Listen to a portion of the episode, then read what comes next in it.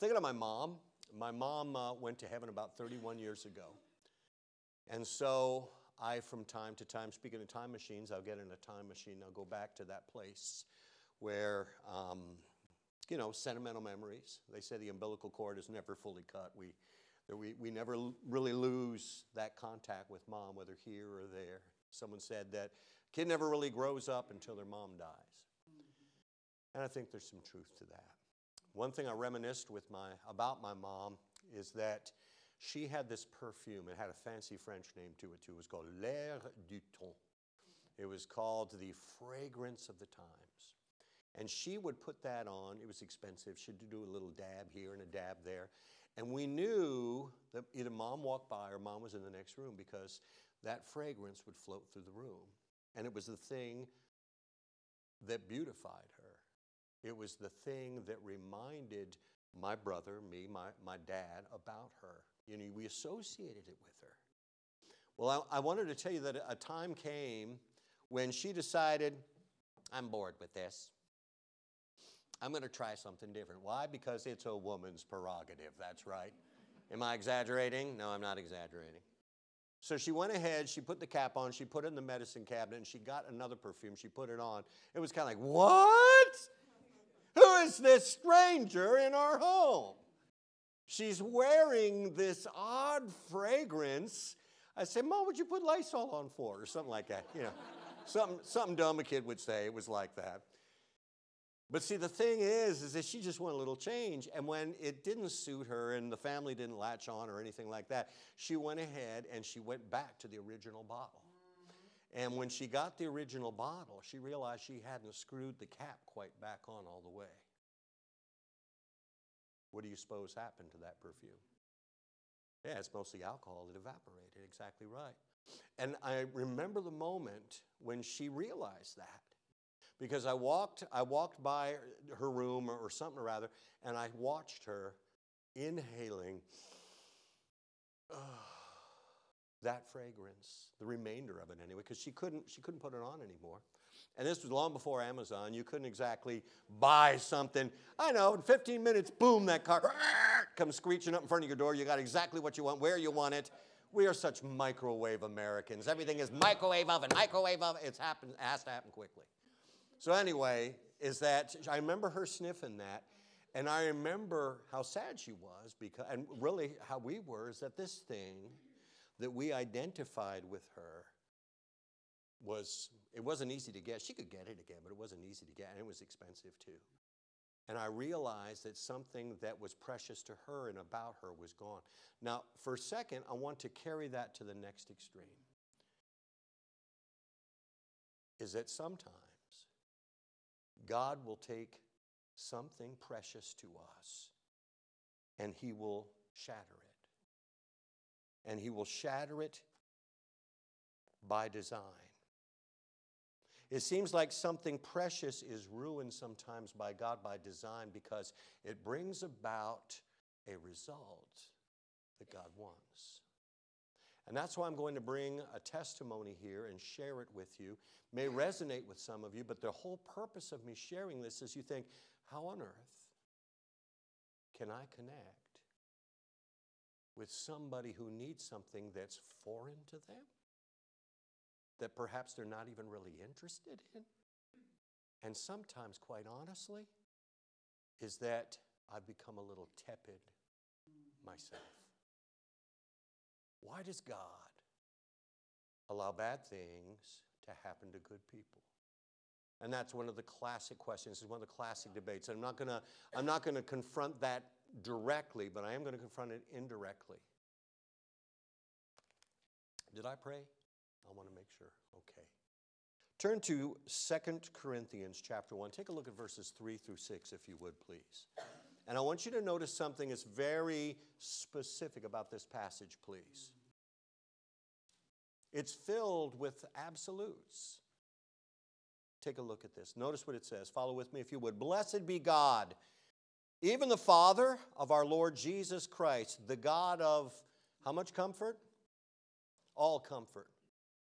Who comforteth us in all our tribulation. I was watching an anchor service one time and I heard you preach on this passage right here about two years ago. I remember that. It just clicked into my head right now.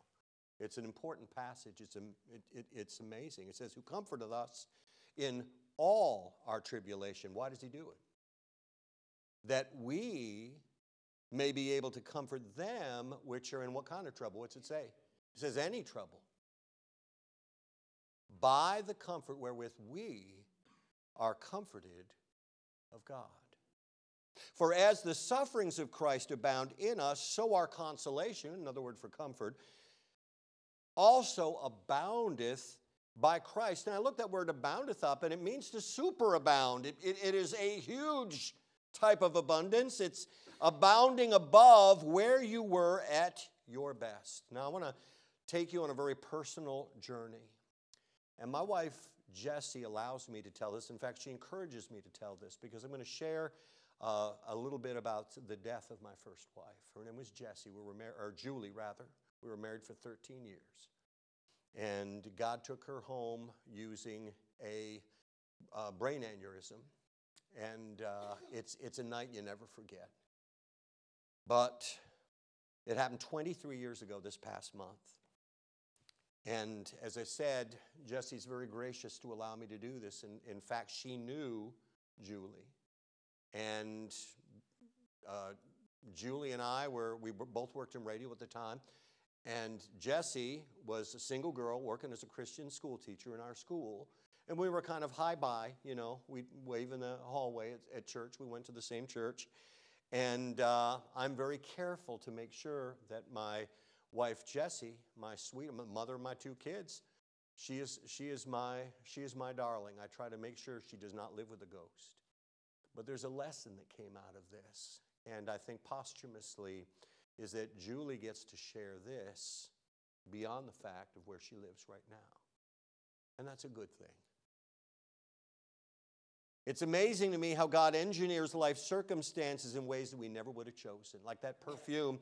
You know, if that if that bottle goes smashing onto the floor and we lose the fragrance that we enjoyed, it was something that was destroyed, that sort of thing is done. But you see, in a life, in a human life, in the Christian life, the Christian world, is that God will do things that are perplexing to us.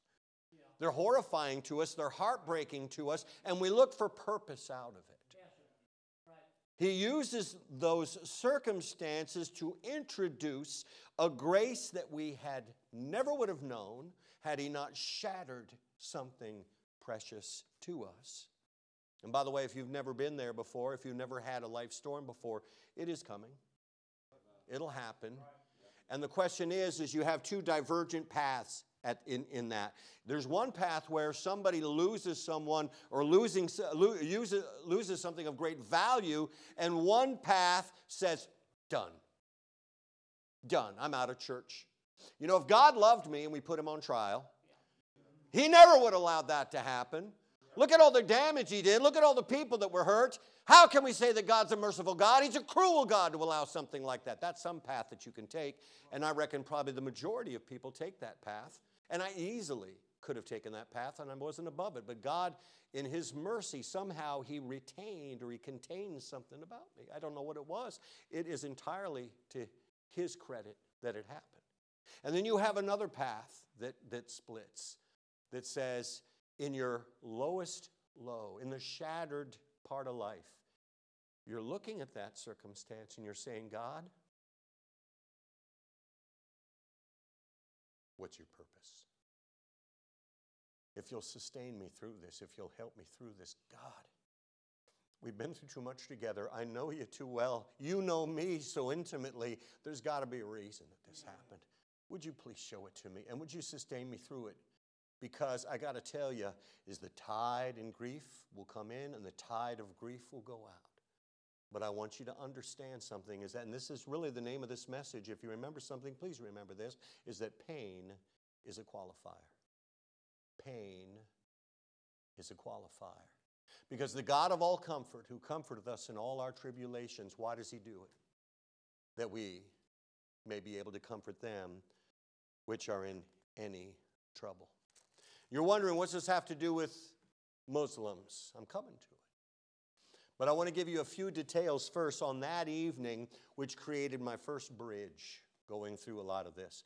As I said, my first wife's name was Julie. She was 35 years old, active, on the treadmill every day, active in radio, busy, great sense of humor, intelligent, a sweet lady. We've been married 13 years and we lived in a small town in southern Maine called North Bridgeton. And a, t- a, di- a day came when she told me, she called me on the phone, she said, Bill, the weirdest thing happened.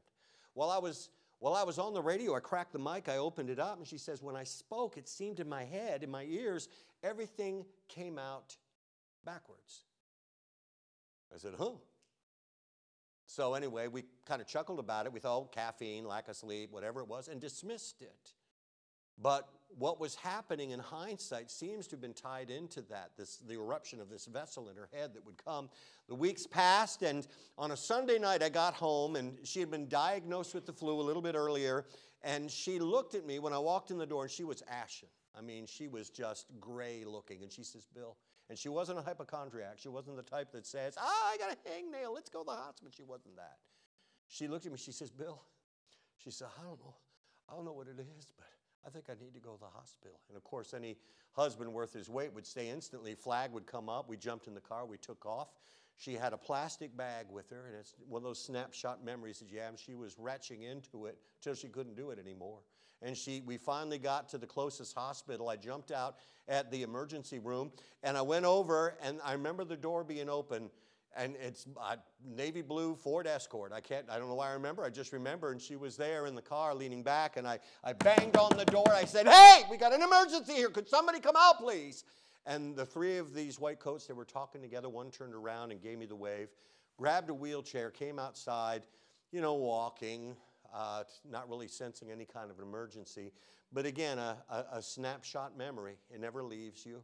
I walked to Jessie or to Julie's side and as I'm looking there, and this, this EMT uh, was, was next to me, I remember her gasping and exhaling what I know now was her last breath.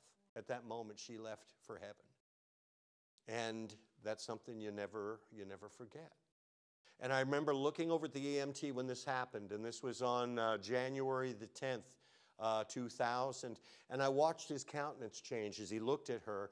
And he says, Get over there, get under her armpit and help her into the car. So we, we worked her into the, uh, uh, in, into the wheelchair and he pushed her in. I spent the next four hours praying on my belly, lying in that emergency room, begging God to do something while they worked on her to try to revive her. And during that time, dear friends came my pastor came, Pastor Gary Wilkins, two other friends, Rich Brooks, Steve Perkins. You remember the names of people that run to your side at a time like that? 23 years ago, I'll never forget them. And they were there and they were beside me, and a whole lot better than Job's friends, I'll tell you that. But they did the first part just as they did, sat quietly, didn't try to comfort, didn't try to say anything. They were just there, grab and hold. Finally, four hours later, technician comes. He was tired. He worked hard. He looked at me, says, Mr. Flowers, I'm so sorry. It's just nothing we could do. I remember going back into that triage area, and there she was, and there was just a blanket. It was covered with blood. They'd done a tracheotomy on her, and her eyes were just glassed over. And I knew she was gone. I knew it was a shell. And I'm not saying this to try to muster up pity. But I'm here to say is that during, in that event, I couldn't see it at that time. God was there. He held me in his hand, but God was also in the future to where the healing, the help, and the comfort would come. He wasn't just there, but he was in the future as well too because God holds time in the palm of his hand just as he holds healing. And I realized later that pain is a qualifier pain is a qualifier. We can't answer the whys then. But I realized at that time is that God was already working on the situation, but I couldn't feel it. As the waves of grief were washing over, I remember sitting in the car, another flashbulb moment, and I remember the rain was spittling on the windshield at three in the morning, and these lazy windshield wipers were crawling across the windshield in my pastor's car. And he says, Right now, brother, he says that there are probably 50 people praying for you. He said, By tomorrow morning, there are going to be 500 people praying praying for you by tomorrow night. And he's saying that, and it's kind of echoing in the back of my mind as I watch an ambulance going 35 miles an hour with the lights on. And I'm wondering, no siren, not surprised, but why do they have the lights on? It was those sort of weird thoughts that would go through my head. And I had to remember, as I would learn later, the value of this passage in the Bible. Mark it, remember it, the God of all comfort. All comfort. All comfort, who comforteth us in all our tribulation, that we may be able to comfort them which are in any trouble. Why is it that God would tie us to a unique ministry? Why would He do that? Sometimes is that God is going to have to shatter something in your life. It, has, it doesn't have to be a ministry to Muslims. It doesn't have to be a, a ministry to any specific people group. All I'm saying is, is for you to care, for you to have consolation, for you to have the compassion that makes a difference, is that sometimes God will shatter. And when we get too complacent and too comfortable, and when Christianity becomes business as usual, and as the pastor grieves, and I'm not whooping on anybody, I know this isn't my church, but I'm just saying, is that the empty seats remind us is that God is 100% entitled to do what He wants with our lives. Because when we gave ourselves to Him, I mean, He called us first, and we know that, but when we gave ourselves, didn't we give, us, didn't we give all? Isn't that what we signed on for? It comes at a price. And I'm not playing prophet in anybody's life. I'm not doing that at all. Some of you already know what I'm talking about. Pain is a qualifier. Well, let me tell you about that first bridge. I, I, I promised it. Is that God, one of the hinge points that God creates between ourselves and those who need Christ is simply this is that there will be sometimes a common bond, not because misery loves company, but because empathy is necessary to winning somebody.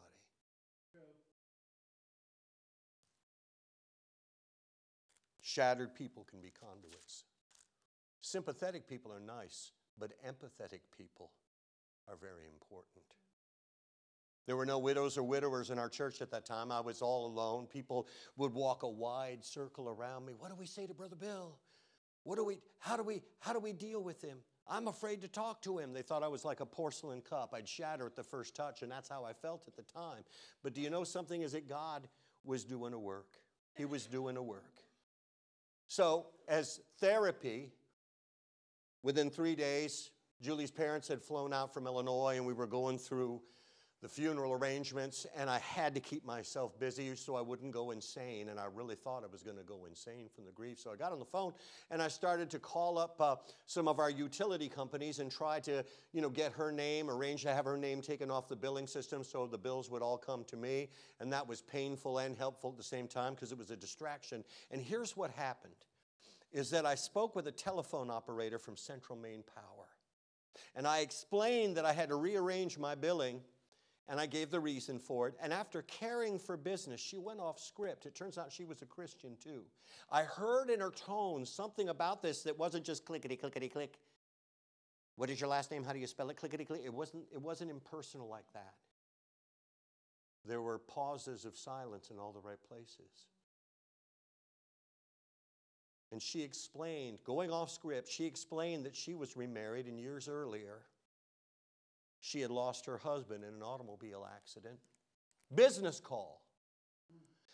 They had only been married one week. We wept together on the phone for 10 minutes. I still remember it like it was yesterday. It was during a business call. And do you want to know something? Some callous boss could have said, That was totally inappropriate. You shouldn't have done that. Realize that this is a recorded business line, blah, blah, blah, blah, blah. She didn't care. She didn't care because she knew as a Christian that she had been called into something that was divinely orchestrated. And how many of us miss those appointments because we forget? Is that God has a purpose and a plan for sometimes shattering something precious in our lives. And it's all because there are so many others that need to hear. They need to hear. It was sacred ground to her. She was willing to lose her job to help me. You see, the difference between sympathy and empathy is the difference between just feeling something and knowing something. Let me give you an analogy. Say you go to a boxing match and you're inside that uh, stadium or auditorium or whatever, and you're sitting there and you're watching the two champs or would be champ, you know, slug it out. And you're wincing at the punches and you're seeing spit and blood fly into the air under the lights, and, and you're saying, oh man, that must hurt. Boy, that must be painful. and you're, you're, you're, maybe you're sympathizing while you're cheering, bloodthirsty people that we are. But then you look to your right and you see silhouetted against the stadium lights, you'll see a guy with this cauliflower nose. And he's got these beat up ears and he's got calluses on his cheeks. And as he's watching, he's got a tear in his eye. And it may be because he's reminiscing because he misses the title and misses the ability to get out there and, and punch. But do you want to know something? It's also because he knows what the other guy's going through. He knows how the underdog is feeling. He knows how there was a guy who is in the, the, the, the, the closing uh, times of his career that's still fresh in his mind, and he's empathizing because he sees a pain, he knows a pain, and it's familiar. But you see, we as Christians can do much better than sit in a dark stand watching other people. See, we've been given something. It's part of our commission. And the thing is, is that we can walk away without meaning to walk away. And I'm just here to challenge you tonight is that loving people is remembering that pain is a qualifier. It's not there for us to mope and suck our thumbs. It's not there for us to become passive. We know the only way to coast is downhill. That's an old cliche, but it's still true. And I just want you to understand that God needs people qualified to minister to others through a bomb called suffering because hurting people need somebody who knows they're hurt when sympathizing with their hurt isn't enough. And I knew that. And that's why when God shattered something in my life, I'm sorry, I didn't buy in. I'm not going to play super st- uh, spiritual. I'm not saying that I got it because I didn't but through passage of time with right counselors, with right circumstances, with people with special needs. Namely, they were fresh widowers that God put in my pathway. I began to see what God was trying to do. God allows bad things to happen to good people. Well, why do we dismiss God as cruel? His son's sacrifice was a model of his mercies, and we forget sometimes how much it must have hurt to go to that length, but he did it for our sake. The God of all comfort, who comforteth us in all our infirmities, that we may be able to comfort them which are in any trouble. Well, bridge number two came. Bridge number two came when I was working at the radio station, working for Dan Wolf, getting it up on the air, cutting commercials and doing things. And there was a, a young lady, uh, her maiden name was Hooker, Bob Hooker's daughter, Amber Hooker. She was married to a young man in his 20s. And while we were working on the air, uh, there was a basketball event, and her husband had been at that event, and I see a few nods of uh, recollection there going on. And remember it too, is that her husband seemed to be in the prime of age and health, drops dead on a basketball court, young age, and her life was shattered. People were doing the same thing with her, walk in the wide circle. How do we help Amber? Best thing's not to do anything. Just give her space. God will take care of it. What do we do here? What do we do there? God made an appointment.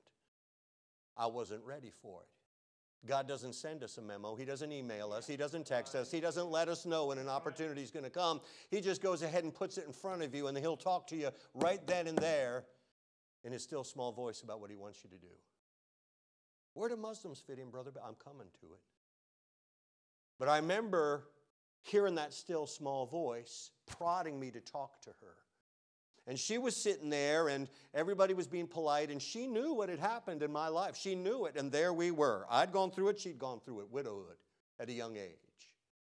Mine had been six, eight years earlier. It was fresh to her. Several months had passed, not much. And I heard God poking me to say something to her and I hesitated. I almost didn't say it. I was scared. But I looked at her, and there was glass on, on, on, the windows in the studio and such, so we were given some space. They usually step out because when you're recording, you, you need silence in the room. So she was there and I was there, and, and it wasn't inappropriate. I looked at her and I said this I said, You're feeling guilty because you have occasional days when you're starting to feel better, don't you? And she broke. She collapsed. I thought I was going to die. I felt like I'd taken an axe to her. She completely fell apart, but I found out within the same day that that was exactly what she needed to hear. And God used me only because I'd walked the same road. If I'd been some bum who brought that up to her and said, hey, you know, I got some advice for you, sister, and I told her that, you know, I wouldn't be worth the gunpowder to blow me up. But the fact is, is that God had used something that gave me a connection. Not a pity point, but a connection. And when I spoke with her, it gave her permission to move on. You see, she was feeling deep guilt because she felt it was her duty to God to live in solitude and misery after losing her husband, when the fact of the matter is is that God was saying, he's here. He's with me. I took him. Let's take the next step. And she needed to hear that. And so I was given an assignment, not because I'm special, but because I'd received a balm and a comfort that she was waiting for.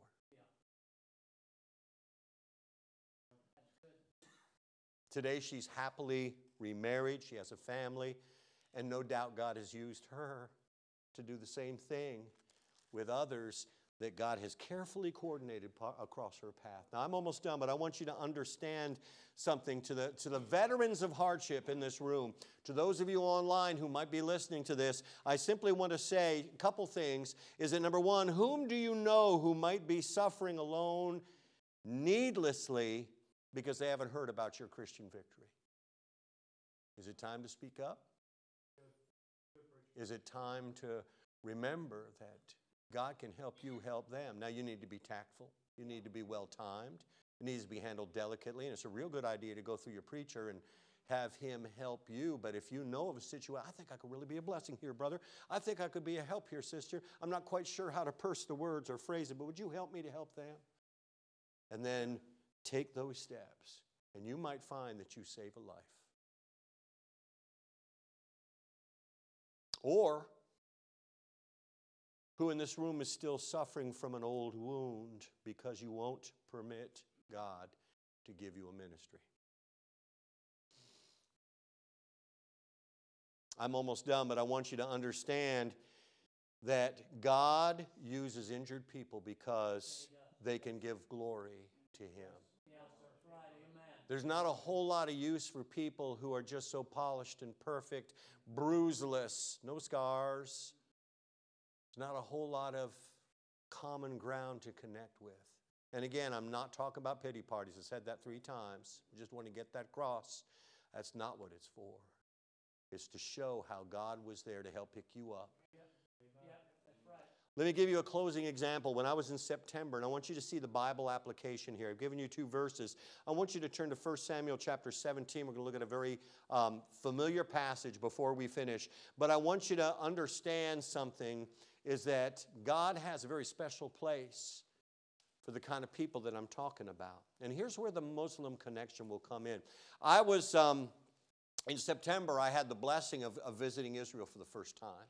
I went to Jordan, I went to Israel, and I got to actually walk through the, uh, the valley of Elah to the water stream where David gathered those five smooth stones. I actually picked up five of them I brought them back that was kind of neat. I said, oh, these might be that. No, they weren't. Um, we joked about it.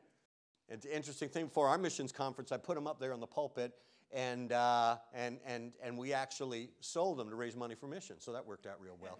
I didn't pocket a penny. Don't start thinking, man, those, those missionaries will stoop to anything. It wasn't like that. But I actually go, I went there, and that ties in so well for this very familiar passage. And take a look at 1 Samuel 17 40. Everyone knows this. Even my front rowers there with the glasses. This guy with the glasses is telling you something you're going to sound familiar with, okay? Take a look at this. And he took his staff in his hand and shows him, there it is, five smooth stones out of the brook and put them in a shepherd's bag, which he had, even in a scrip. And his sling was in his hand, and he drew near to the Philistine. And of course, Goliath struck down. David was offered armor and sword beforehand. He refused them. They hadn't been proven, they hadn't been tested. And you know something else? Listen, they were man made. That's the first detail we should take note of. They were man made, and David didn't want to go down that road. He had already been defending the name of his Lord to this godless Philistine. But there were certainly some other details too that we can take note of. Mm-hmm. Notice what he did use. He used five smooth stones. And notice where he found them. He got them out of the brook, obscured by the rushing, rippling water, unnoticed. No spotlight on them. Nothing there to poof, shine a bright light and said, It would be these five stones.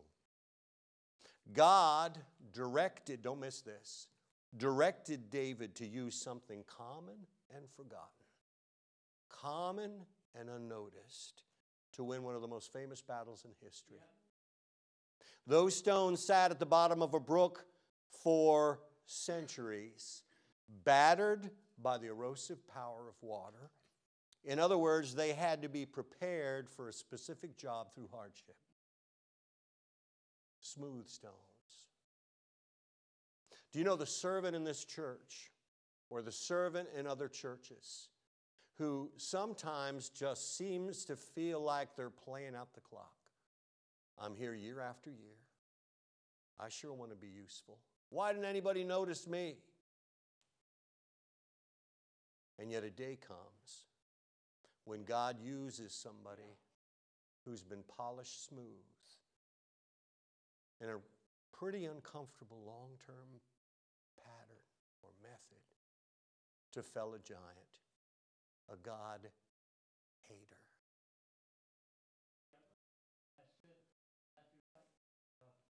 Do you know David wasn't directed by the Holy Spirit to find jagged stones? They were smooth stones. Jagged stones might picture the bitter church member. The one who is bent off to the side. He says, I don't want any part of it. Leave me out of it. I don't, I, I've been treated unfairly. I don't want to be used. I've been trampled. I'm not going to be used. I've been trampled. God's looking at the people who've been washed smooth. takes time. And you feel like you're being hit day after day after day after day. But it's not why you're here. It's a hospital with a steeple on top. God is preparing somebody for a big battle. Yep. Yep. Right. In this past year, only 84 people saved. It's special to them. 60 Afghanis, 14 Egyptians, and you know something? It takes time. Those people have been worked over and worked on. And do you want to know something? Here's what I'm trying to say is that your story is precious in the hand of God. Amen. Because your story, that story that's made you the polished stone, the smooth stone, unnoticed under the water, God knew where to find him. Sent David right to it. And the right time, the right day came. Islam is that giant, that Philistine, that loudmouth that critiques our faith. But I'll tell you, a lot of people were watching that day and watched something humble, something simple, some little runt boy fling a stone. And I believe in my heart that God was talking to us through the ages and telling us, you be in your place. You be available. And you stop looking for attention because guess what? It's Amen. not going to come is not going to come. If we're here for attention, if we're here to do the strut, the peacock strut, guess what? You're going to get passed by. Not jagged stones, he used smooth stones. All it took was one. Them other four didn't really matter, they weren't necessary really. But guess what? God chose them. And I just simply want you to realize this is that how we view a Muslim, and this is just a closing point, and I'm done with this, but how we view a Muslim is that we understand is that we don't begin with an argument, though we have the argument. We don't begin with, uh, with oily words or smooth words. We might not necessarily stick a Bible verse under their nose. But you know what? That whole principle of win them before you win them, understand this, is that there hath no temptation taken you, but such as is common to man, but God is faithful. And you know that temptation or trial or difficulty, whatever the case may be, is that there is somebody in one of those countries and they know losing a spouse. They know losing a job. They know cancer. They know that. And you know, there's a whole lot of big difference between walking up to somebody and saying, There, there, I know how you feel. Come on, chin up, friend. Versus, when I look at a widower I can grab a hand, I can stroke it, and I can mean it. I can say, Boy, I sure know how you feel. And I'm telling you right now, is that I don't care what kind of blood goes through their veins or what color their skin is or whatever the case may be, is that somebody in this room or somebody that you know is that you've got the power, you've been given the authority. And all of a sudden, that thing, that bad thing, that horrible thing that happened to me isn't such a waste now. Because we know that all things work together for good to them that love God, to them who are the called according to their purpose.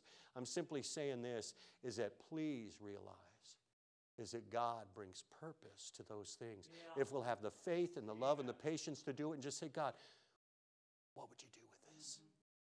If you're patient and you stay faithful, you're, you're that smooth stone in your right place, He'll say, I'll show you. But I got, I got to prepare you.